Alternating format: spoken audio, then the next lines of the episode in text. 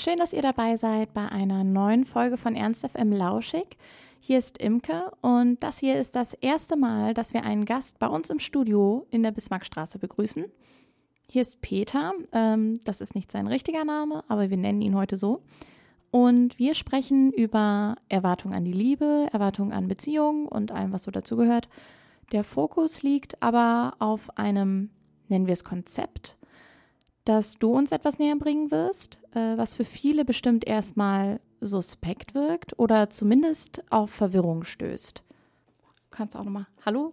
Hallo. Hier ist hier, der Peter. Hier ist der Peter. genau. Ähm, genau, du möchtest uns ein bisschen was dazu erzählen. Es geht nämlich um Polyamorie. Und ich würde dich mal bitten, ähm, kannst du uns erklären, was dieser Begriff für dich bedeutet? Was der für mich bedeutet, da bin ich gerade selber ein bisschen am Schwanken. Erstmal, das Wort finde ich schrecklich. Okay. Keine Leidenschaft, das klingt klinisch und eigentlich klingt es auch ein bisschen krank, wegen diesem lateinlastigen äh, Aufbau. Aber es ist, glaube ich, griechisch und lateinisch.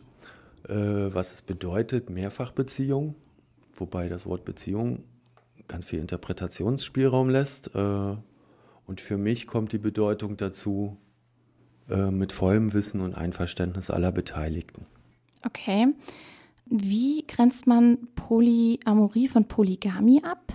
Polygamie ist, wenn einer drei Frauen hat oder sechs Frauen oder zwölf, Mhm. die dürfen aber nichts anderes. Äh, heißt Mehrfachehe oder Vielehe ist in Deutschland extrem strafbar, verboten und so weiter.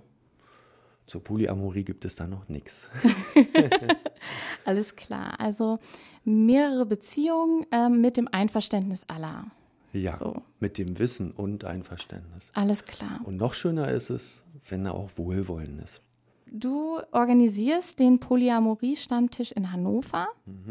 So haben wir oder so konnte ich Kontakt zu dir aufnehmen. Erstmal, was ist das? Worum geht's da? Warum trefft ihr euch? Tja, ich kam irgendwann auf die, nee, ich kam nicht auf die Idee, sondern äh, ich habe irgendwann gemerkt, dass es Menschen gibt, die leben Polyamorie. Den Begriff kannte ich auch nicht, war mir alles neu auf den Schlag. Und mir ging ein Licht auf und zu merken, es gibt Menschen, die trauen sich das, das so leben, dachte ich, wow, jetzt traue ich mich auch. Das ging vorher nicht. Ich wollte nicht alleine bleiben und welche Freundin hätte das mitgemacht? Ich hatte mal eine offene Beziehung und so ein bisschen ging immer was, aber nicht, äh, nicht so richtig. Und äh, lügen konnte ich noch nie. Das sieht man mir an, bevor ich in die Straße einbiege. So würde ich mich dann auch fühlen. Das geht auch nicht. Aber die Sehnsucht war immer da. Die gab es. So, so bin ich da hingekommen. Aber das war gar nicht deine Frage. Ja. Deine Frage war noch anders und die habe ich verloren. Was, worum geht es dir? Also warum, also du triffst dich mit anderen, ihr nennt euch Polis, Polyamoristen. Polis. Warum macht ihr das? Was ist der, was macht ihr dort? Sprecht ihr einfach darüber? Lernt ihr einander kennen? Ah, es geht um den Stammtisch, genau. Ja, Äh, also als ich auf die Idee kam, das war ich, deshalb war ich eben so ausschweifend, wie das bei mir so grob anfing. Äh, ich habe sofort einen Stammtisch gegründet, weil ich wollte mit Leuten in Kontakt kommen, die so ticken. Und äh, nach Berlin fahren einmal im Monat oder nach Bremen, da gab es damals auch einen Stammtisch. Nö, hatte ich eine Freundin gefunden, die meinte, machen wir. Ich glaube sogar, es war ihre Idee. Haben wir sofort gegründet, 2009 im Dezember. Und äh, das ist monatlich. Wir treffen uns da zum Reden. Das ist eine moderierte Gesprächsrunde. Ich moderiere die. Und es geht darum, dass einer spricht, worüber er möchte. Äh, ich hatte jetzt gerade eine E-Mail von jemandem, der halt sein Leben lang irgendwie immer so betrogen hat und möchte das nicht mehr und hat von Polyamorie erfahren und er möchte irgendwie, er fühlt sich nicht wohl, er will das ändern, weiß überhaupt nicht wie, steht im Regen, ist auch ziemlich alt, also dem wird das noch viel schwerer fallen als mir und mir ist es garantiert schwerer gefallen, als es dir fallen würde. Da gibt es so einen leichten Umgang mit, je, je jünger man wird. Und ja, ich verstehe das ein bisschen so als eine Stütze für die. Ich selber habe eine voyeuristische Ader, also ich habe auch was davon. Ich bekomme gerne mit, wie sieht es in anderen Menschen aus in Bezug zu ihren Beziehungen. Er ist aber auch einfach, um andere Polis kennenzulernen, denen ihre Geschichten zu hören. Und die Geschichten sind bunt und bei jedem anders. Und es versteht auch jeder ein bisschen was anderes darunter. Mhm. Und also hast du das Gefühl, dass da ein großer Bedarf ist? Seid ihr viele? Huh, gute Frage. also meine Freunde meinen, so im deutschsprachigen Raum gibt es vielleicht 10.000 Polis. Äh, ich glaube das nicht. Ich denke, es sind vielleicht nur 2.000. Die sind es aber auf jeden Fall. Ähm, Im größten deutschsprachigen Polyforum sind im Moment 1000 Leute angemeldet. Stark steigende Zahl äh, wegen der Medienpräsenz von dem Thema. Und es gibt deutschlandweite Treffen das sind immer so 150 Leute, aber das wechselt. Die, die da sind, äh, die kommen ja nicht jedes Mal. Mein Bauch sagt mir, wir sind vielleicht 2000. Vielleicht sind wir auch 5000 mit den Menschen, die den Begriff noch nicht gehört haben und das aber trotzdem leben. Mhm. Keine Ahnung. Und auf dem Stammtisch, wir waren mal 25 Leute. Das war dann nicht mehr so persönlich, da ging es nicht mehr so um so tiefe Themen. Je mehr Leute es werden, desto schwerer ist es, tiefe Nähe ja. herzustellen. Ich sehe die Aufgabe da drin von mir. Also meine Aufgabe sehe ich da drin. Schön ist so eine Zahl von 10 und es schwankt immer zwischen 7 und 15. Also eigentlich ist alles im Lot. Bis auf die Sommermonate, da waren wir ganz mager besucht gerade. Ja. Und äh, deshalb mache ich gerade eine Umfrage, was anders werden soll. Alles klar. Ja, ja. cool. Ähm, nehmen wir mal an, du lernst jemanden kennen. Wann ist der Zeitpunkt für dich, ihr zu sagen, davon zu erzählen, dass du Polyamor bist? Oder triffst du dich eher nur mit Polis? Ja, mehr, ja. Also ich, ich fixiere mich ein bisschen auf Polis, weil mhm. ich das mhm. so oft erlebt habe, äh, dass eine Frau das spannend findet und auch sehr viel Achtung davor hat, dass ich damit gleich rausrücke. Mhm. Und äh, manche Frauen verstehen das auch nicht mhm. und staunen, haben davor Achtung und lassen sich erstmal drauf ein, aber sobald Gefühle entstehen, kriegen sie Angst, laufen weg und dann tut's weh. Ja. Und äh, das macht echt keinen Spaß. und ich kenne halt ziemlich viele Polis. Das ist es, die einfache Variante. Es hat was. Es ja. ist wie nach Thailand fahren und nicht wissen, ob das eine Frau oder ein Mann ist. Also, da kommen wir schon zum ersten Fragenblock sozusagen. Ja. Also, ich nehme jetzt mal an, du bist ein Experte in dem Thema Eifersucht, weil du hm. vielleicht. Okay. Also, Korrigiere mich, wenn es falsch ist, aber ich kann mir vorstellen, dass du öfter mit dem Thema konfrontiert wirst, oder? Ständig. Ständig. Ja, ja. ja. Ich finde, für mich gibt es so zwei verschiedene Perspektiven, mal platt ausgedrückt. Es gibt die eine Partei, die sagt, Eifersucht, das ist was, was Schlechtes oder Eifersucht ist etwas, was eine Partnerschaft eher kaputt machen kann. Und dann gibt es die Leute, die sagen, Eifersucht ist vielleicht ein Zeichen dafür, da bekommst du erst ein Verständnis dafür, wie, wie wichtig dir eine Person ist. Wie ordnest du denn Eifersucht für dich ein? Ist das für dich was Schlechtes? Etwas, was Partnerschaften eher behindert? Oder ist es für dich irgendwie auch ein Zeichen dafür, dass du vielleicht in einer Beziehung bist, in der du eigentlich monogam sein willst? Oder wie gehst du mit Eifersucht um? Eifersucht ist für mich beides nicht. Eifersucht ist für mich, hm, wie nenne ich das? Ich nenne das jetzt mal ein bisschen platt, ein sehr unnatürliches Gefühl. Das ist keins, was wir von Natur aus in uns tragen. Äh, wenn der eine Partner eifersüchtig ist und die Freundin freut sich, weil das zeigt ja seine Liebe, hm, ich habe ein anderes Verständnis von Liebe. Also das ist schon so ein sehr reines Gefühl. Und äh, Eifersucht ist eher Angst um sich selber, aber das hat gar nicht mit dem Gegenüber zu tun, weil jedes andere Gegenüber würde beim gleichen Verhalten genau dasselbe verursachen. Also hat es überhaupt nichts mit den beiden Menschen zu tun, sondern bei mir mit dem, was in mir ist, was ich als Kind erlebt habe, als Baby und vielleicht auch später. Mhm.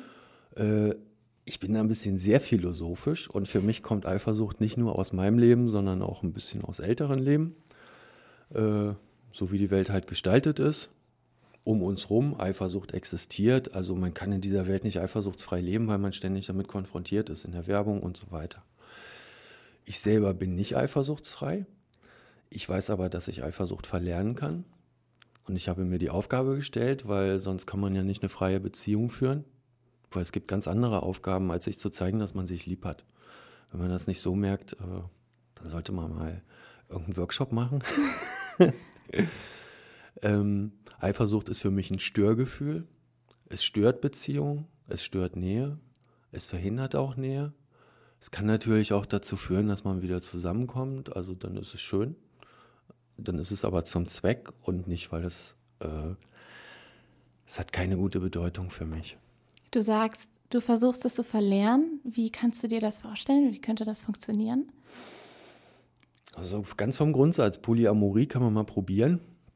Aber wenn man da wirklich durch will und will alle seine Schattenseiten angucken und schauen, ob man mit denen weiterleben möchte oder nicht, das ist schon ein Abrackern. Und das ist ein Abrackern von zwei Leuten. Und wenn es drei sind, drei und vier. Also zumindest für meine Generation kann ich sagen, wer das leben möchte, der muss richtig Bock drauf haben, weil das, was dann kommt, das ist nicht nur die Freude und das Glück. Mhm. Das ist nämlich genauso viel auch sich abrackern, sich bemühen, einstecken, verstehen, lernen. Das ist ganz schön viel Theater. Wenn man da nicht richtig Bock drauf hat, dann zieht man das auch nicht durch. Dann bricht man irgendwann ab und sagt, reicht mir. Hm. Nicht so, vielleicht wie man sich das klischeehaft vorstellen könnte, dass das irgendwie was ist für unentschiedene äh, junge Studenten, die was ausprobieren wollen, sondern wirklich ein, eine jüngere, Lebensart. Jüngere Leute haben es leichter damit.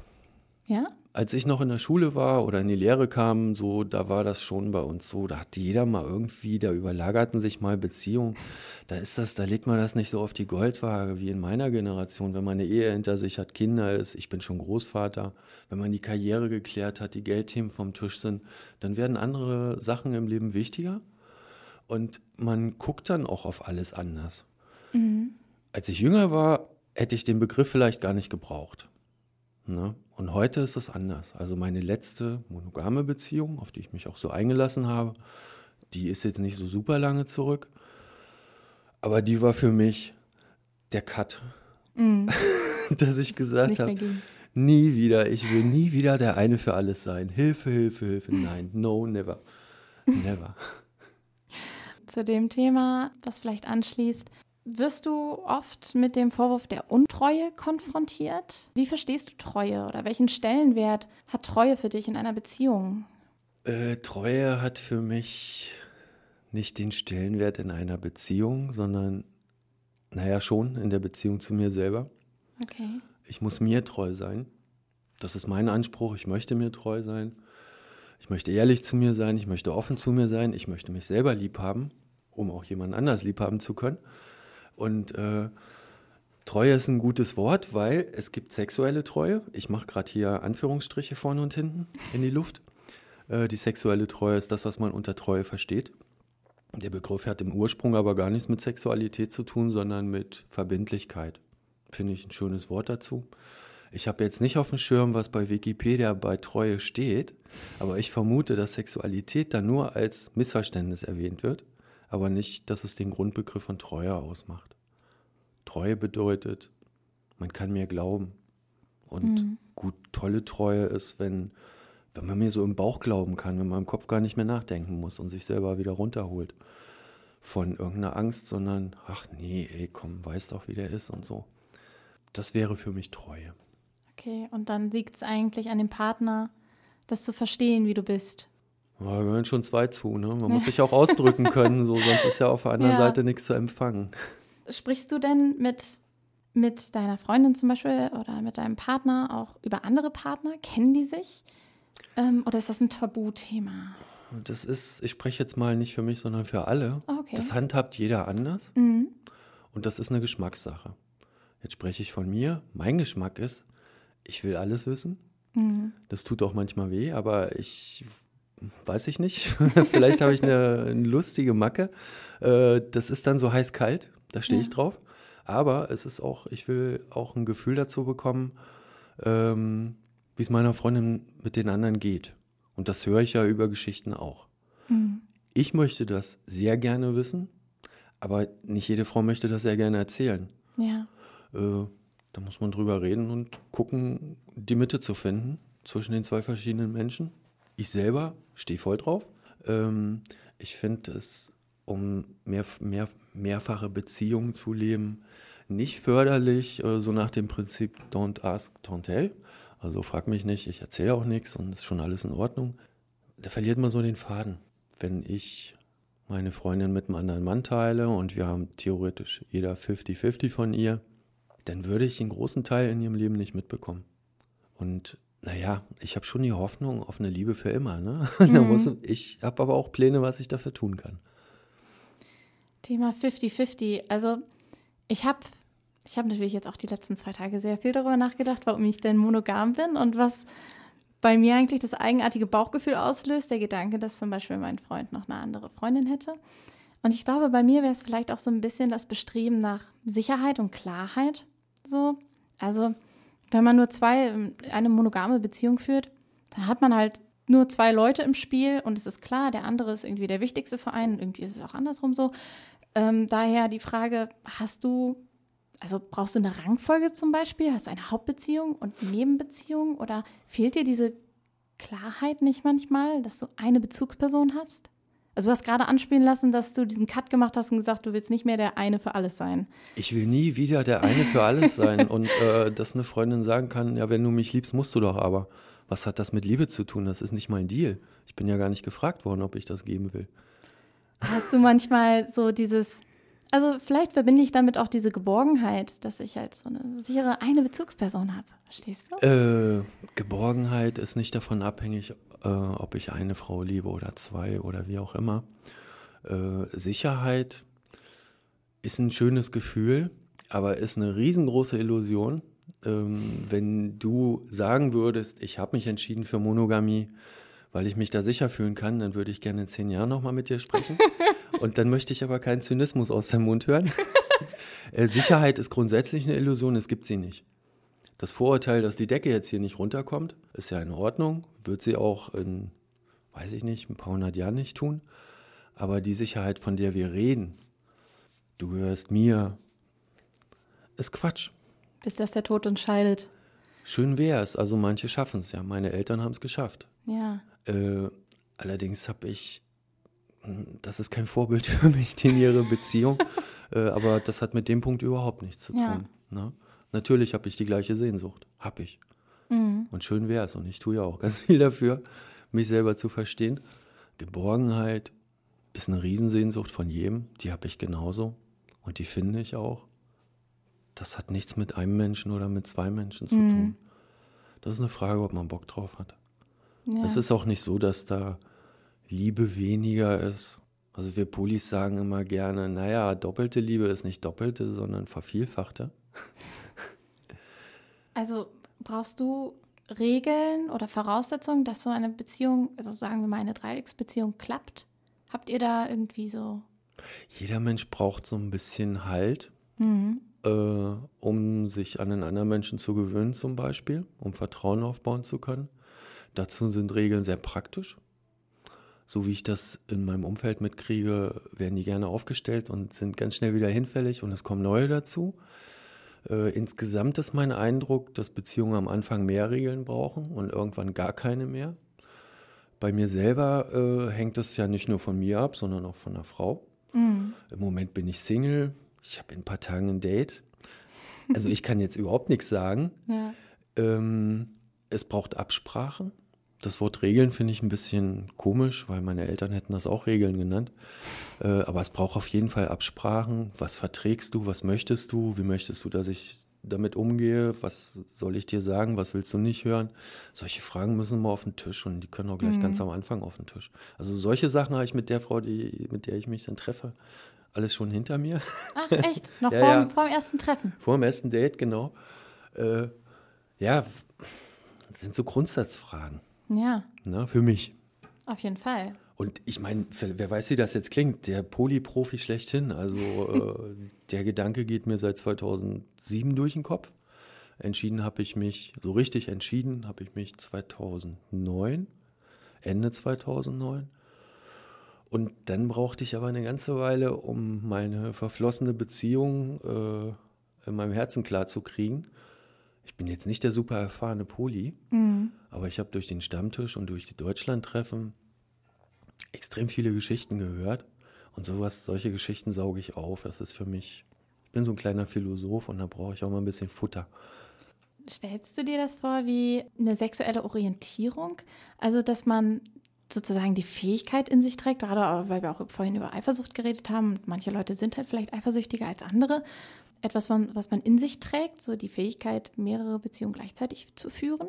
Weil du von diesem Prozess sprichst, dass du auf einmal dich dazu bekannt hast, aber schon vorher das Gefühl hattest, dass du diese Sehnsucht hast. Also, Ich versuche das so ein bisschen greifbarer zu machen. Ist es ein Lebensstil oder ist es wirklich eine innere Einstellung?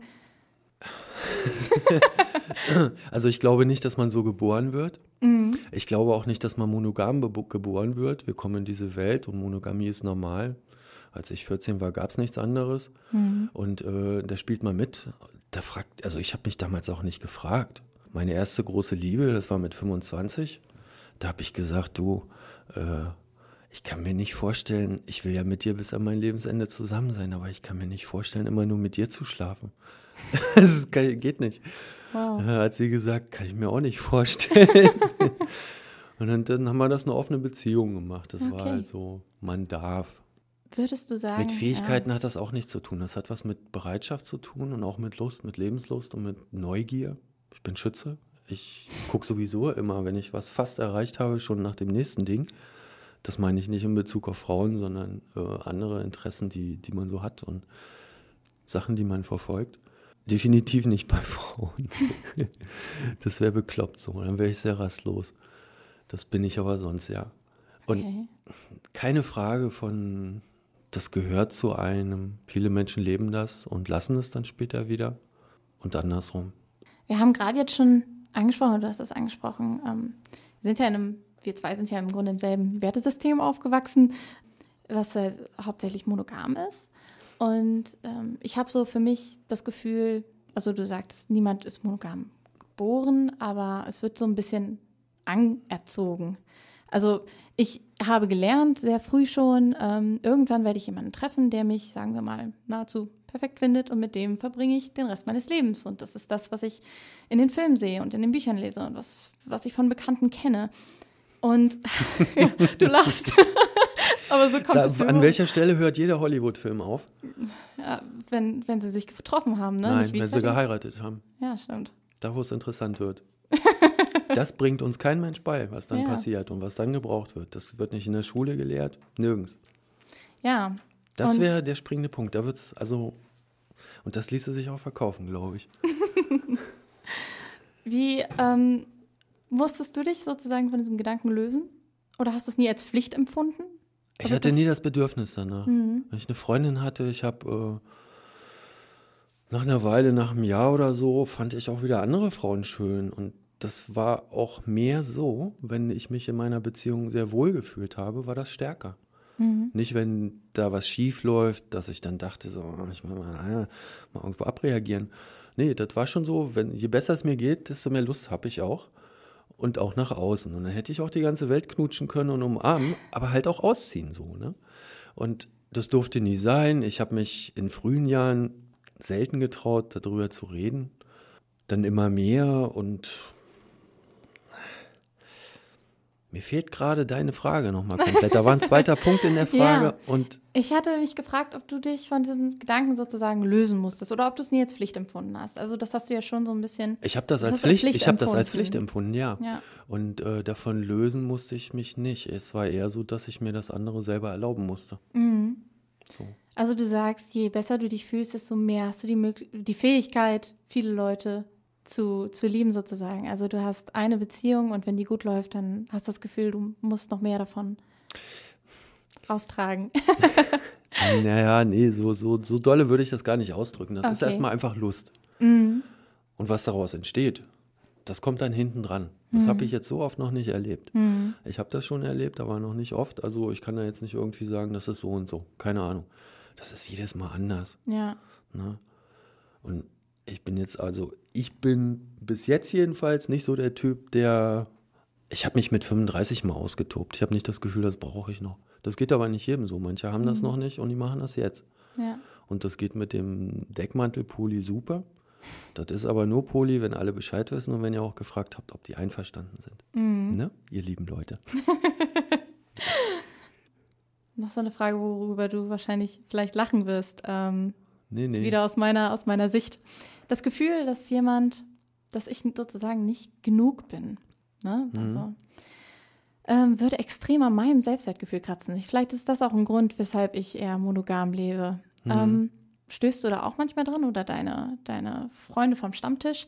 Stärkt es eher den Selbstwert? Mindert es manchmal in bestimmten Situationen den Selbstwert? Also, Bist du damit manchmal konfrontiert mit der Bin ich, bin ich genug Frage? Das als Thema, ja. Mhm. Ja. Ähm, ich habe das auch, aber nicht, nicht in Bezug auf mehrfache Beziehungen, sondern immer nach Laune. Wenn die im Keller ist, dann bin ich auch nicht genug. Also dann bin ich sowieso nicht. Für mich ist das ein Thema, was, äh, was jeder mit sich klar machen muss. Das ist völlig unabhängig von dem Partner. Jemand, der Angst hat, nicht genug zu sein, ähm, das sind halt Selbstzweifel, die sind normal. Die habe ich auch und ich werde es auch nie los, aber ich übe immer mehr loszuwerden. Und das hat wieder nichts mit meinem Gegenüber zu tun.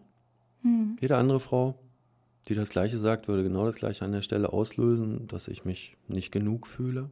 Und äh, ich schaue da lieber bei mir, weil auch sowas kann man immer mehr verlernen.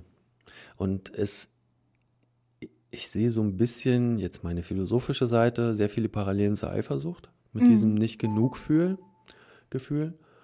Äh, ich finde aber diese Frage, die finde ich gerade viel schöner als Eifersucht, weil Eifersucht, das ist, ist so ein Riesenwirrwarr, das ist ein Riesenpott mit tausend Gefühlen, tausend Mustern, mit einer Mischung, die bei jedem auch anders abläuft und dieses Gefühl nicht genug, das ist was Konkretes, da kann ich irgendwie mhm. mehr mit anfangen und auch besser drüber reden und auch bei mir selber mehr damit anfangen, um zu gucken, wie kann ich damit umgehen, wenn ich mich so fühle.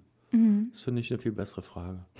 Hätte ich dir vorhin gestellt, nee, Mensch. Nee, das ist ja keine Kritik an ja, dir, klar. sondern äh, Eifersucht ist als erstes in allen Köpfen, wenn es um Poli geht. Ne? Mhm. Wenn sie nicht gerade dran denken, ah, der will nur rumficken so. Äh, deshalb ist die da. Aber Eifersucht, wer, wenn das mal einer versucht zu erklären, das ist so ein riesengroßes Cocktail. Ja. Das ist echt der Zombie des Jahrhunderts. Also Zombie ist ja der heftigste Cocktail mit der wildesten Mischung, der am meisten ja. reinhaut. Ja, so, da, so, sehe ich Eifersucht. Ja, Eifersucht bezieht sich ja auch nicht nur auf Beziehungen, sondern auf alles. Ne? Wir sind eifersüchtig vielleicht auch auf andere Dinge, wenn das Leben des anderen besser läuft oder so. Es muss ja nicht mit Beziehungen zusammenhängen. Das ne? ist dann schon eher Neid. Ja, stimmt. Und Neid ist was ganz Schlimmes. Ich fand das ja früher nicht. Neid ist, wenn jemand was hat, was ich nicht habe, dann dachte ich so, boah, das hätte ich auch gern. Ich habe bei Wikipedia gelesen, was Neid ist. Neid ist, wenn der was hat, was ich nicht habe ich finde das schade, dass ich das nicht habe und denke dann aber, ich gönne dem das nicht. Mhm. Und das ist in Eifersucht enthalten. Und wenn, mein, wenn ich meiner Liebsten was nicht gönne, ist das Liebe? Das ist nicht Liebe, das ist was anderes. Da sollte man nicht hm. sagen, ich liebe dich. Also kann man ruhig sagen, aber nicht in dem Zusammenhang. Das kann nicht stimmen. Hm. Interessant. Ich habe echt also Neid und Eifersucht oft so als Synonym empfunden. Für? Neid für Eifersucht. Ja, also so, ja dass es ja. irgendwie ein Topf ist. In der Eifersucht ist ja auch enthalten mhm. so. Also in mir zieht sich dann alles zusammen. Mhm. Das tut weh, wenn es richtig einschlägt. Mhm. Und dann will ich auch nicht, dass die das macht. Mhm. Ne? Ja. Wie gehen denn, kann man wahrscheinlich auch wieder allgemein fragen oder auf dich bezogen, wie gehen Polis im Alltag, sagen wir mal, ähm, in der Öffentlichkeit mit Freunden und Verwandten damit um? Weil wir ja schon gemerkt haben, ist irgendwie untypisch, diese Lebens, dieses Konzept der ja. Liebe. Lebt ihr das oder lebt ihr Hauptteil das offen, also auch für andere, nicht nur für die Partner? Oder? Na, jeder hat einen anderen Job, eine andere Familie. Mhm. Ich habe keinen Bock, das meinem Vater noch zu erzählen. Mhm. Äh, also ich wüsste nicht, was ich mir damit holen soll, außer äh, schlechte Laune. äh, also ich grenze das sehr stark ab. Ich habe seine Arbeit auch nicht erzählt. Mhm. Da waren Einzelne, denen habe ich es erzählt. Und aber das brauche ich nicht allen sagen. Es wird belächelt von manchen Generationen. Auch äh, manche Berufsgruppen sind etwas einfacher gestrickt. Ich bin Handwerker. Äh, da kann das schon mal ein bisschen komische Diskussionen bringen und dämliche Bemerkungen. Habe ich einfach keinen Bock. Mhm. Mein Freundeskreis äh, sind hauptsächlich Polis. Das wissen da alle auch Freunde, die Mono sind, wir diskutieren da. Das finde ich, also finde ich einen schönen Umgang, weil mhm. ich das Vertrauen habe. Rede ich darüber. Aber ich wüsste nicht, wieso ich es jedem erzählen soll. Also ich will ja nicht die Welt verändern. Nee. Ich will die Welt, die sich selber verändern will, der will ich gerne helfen. Dafür ist der Stammtisch.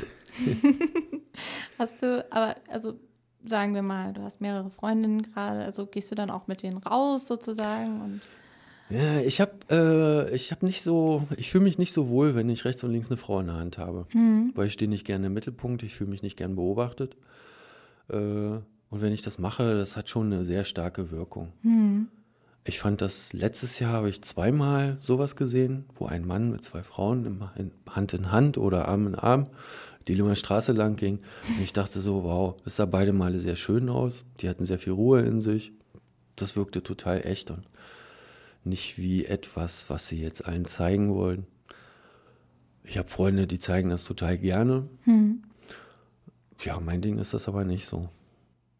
Ich bin einfach nicht gerne beobachtet. Ne? Ja, aber das haben wir auch in monogamen Beziehungen. Ja, ja, genau. Ja. ja. Muss man nicht immer von Da gucken aber nicht so viele hin. Hm. Wenn eine Frau das mit stimmt. zwei Männern langläuft oder ein Mann mit zwei Frauen, Arm in Arm, ja. da gucken alle hinterher. Klar. Das ist exotischer als zwei Frauen oder zwei Männer. Das war. Ist jetzt, ich wusste ja jetzt nicht genau, wer kommt, deshalb hatte ich erstmal die Frage, ähm, hast du irgendwann mal vor, ein klassisches Familienleben zu führen? Ähm, du sagst, du bist Großvater. Du hattest wahrscheinlich ein klassisches Familienleben. Nein, hatte ich nicht. Nee? Nein, hatte ich nicht. Und ich habe es auch nicht vor. Also ich wollte nie heiraten. Ich mhm. wollte auch nie eine Familie gründen. Das passiert dann aber doch irgendwie manchmal. äh, nee, interessiert mich gar nicht. Habe ich hinter mir. Also ich hatte es auch nie vor mir. ich bin nicht weit weg von. Ich bin 48 und äh, also wenn ich könnte, würde ich morgen mich ins Auto setzen und würde einmal um die Welt fahren. Auch eine schöne. Ja. Ähm, glaubst du denn, dass technisch gesehen, also wenn, wenn ein Poly das Bedürfnis empfindet, dass das irgendwie, dass es sich vereinen lässt, Polyamorie und dein Familienleben im, im klassischen Sinne wahrscheinlich nicht, aber ein ja, schon auch im klassischen Sinne, aber es ist äh, auf jeden Fall eine Herausforderung. Es ist schwierig, mhm. schwieriger. Äh, ich kenne ein paar Trios. Ähm, also als meine Freundin mal schwanger war, da haben sich selbst meine Hormone völlig auf den Kopf gestellt. Und ich war plötzlich, äh, wollte ich der eine für alles sein. Ich wollte Geld besorgen, ich wollte ein Haus machen, schön, dass sie sich da reinsetzen kann mit den kleinen Dingen. Ich wollte alles tun. Mm, ich habe irgendwie sehr viel Respekt davor, was in mir geschehen kann und will das nicht werten. Zu dritten Kind bekommen, da gehört eine Menge Fantasie dazu. Kraft, sich durchzusetzen gegen seine Umwelt oder aber ein extrem starkes Selbstbild, was sich nicht so leicht zerrütten lässt. Leicht stelle ich es mir nicht vor, aber es geht. Aber da muss man noch mehr Bock auf Polyamorie haben, glaube ich, als ich. Ja. Aber du hast es, du hast es erlebt. Ich habe es erlebt und ich erlebe das auch so, dass eine Frau auch beide Männer für das Kind als einen Vater sehen lassen möchte. Natürlich ist es nur der eine biologisch. Und äh, naja, also wenn da drei sind, mhm. für so ein drei Monate altes, scheißendes, heulendes Baby, was ganz, ganz viel Liebe und Aufmerksamkeit braucht, dann ist da immer einer dabei, der mal einfach duschen kann. oder auch mal spazieren geht. Oder da ist ja. auch immer mal Zeit, dass zwei sich lieb haben können. Das geht sonst gar nicht. Ne? Zu zweit ist das echt nicht mehr drin. Naja, ich rede es gern schön, ne, mit der Polyamorie. Ja, aber ich meine, das, das führt mich eigentlich, das führt mich hier zu meinem, zu meinem perfekten Abschluss. Ich habe nämlich in einem Artikel ein Zitat gelesen von einem Polyamoristen. Und der sagte, das Leben wäre so viel einfacher, wenn einfach alle Polyamor wären. Wie denkst du darüber? Ja, das ist irgendwie, nee, also Gott hätte sowas nicht gesagt. Ich, ich, ich, ich glaube nicht an den Gott und äh, wenn alle Poly sind, dann lasse ich mir was Neues einfallen. Ich bin Schütze, ich habe keinen Bock, alles zu machen, was alle machen. Und ich möchte auch nicht eine Welt, in der alle Poly sind. Äh, Aber würde das nicht bedeuten, dass wir vielleicht wenn alle ein bisschen weniger eifersüchtig wären und jeder, was weiß ich. Ähm, das wäre schön, dann hätten wir Weltfrieden, aber wir haben keinen Weltfrieden und äh, ich glaube nicht, äh, dass es bei einer duali dualen Welt nur einen Endpunkt geben kann. Da fällt doch alles runter auf einmal. nein, nein, es fehlt auch die andere Anziehung ich möchte keine Welt, in der alle Poly sind oder alle Mono sind oder alle so oder alle so oder alle so. Oh, mhm. langweilig, öde. Dann brauche ich eine Rakete für den Mond. Also muss ich auf jeden Fall weg hier. Nein, es ist natürlich schön, weil es dann leichter ist, Partner zu finden oder mhm. auch mal eine Geliebte oder so. Ähm, das ist schon ein bisschen schwer so. Ja, glaube ne? ich. Aber nicht so. Mhm. Also als Traum ist es okay als Fantasie ja. Aber ich habe jetzt eine Antwort für die Realität gegeben. Alles klar. Ne? Und als, als äh, im Grunde seid ihr eine Minderheit, aber damit bist du zufrieden. Ich fühle mich nicht wie eine Minderheit. Also ich lebe einfach, wo ich mich nach fühle. Mhm, klar. Aber ich wäre auch lieber ein Schwarzer als ein Weißer. Warum das? Einfach nur, um anders zu sein. Also ich lebe ja in Europa, ne? Ja, Wahrscheinlich würde ich mich in Afrika so wohlfühlen. alles klar. Okay. Peter, vielen Dank für dieses Gespräch. Es Jo. war sehr aufschlussreich. Wieder sehr viel nachgedacht und ich ähm, wette, unsere Hörer haben jetzt auch eine Menge zum Nachdenken. Ich wünsche euch noch einen schönen Tag, Abend, was es auch immer bei euch ist. Bis dahin. Bis denn. Tschüss.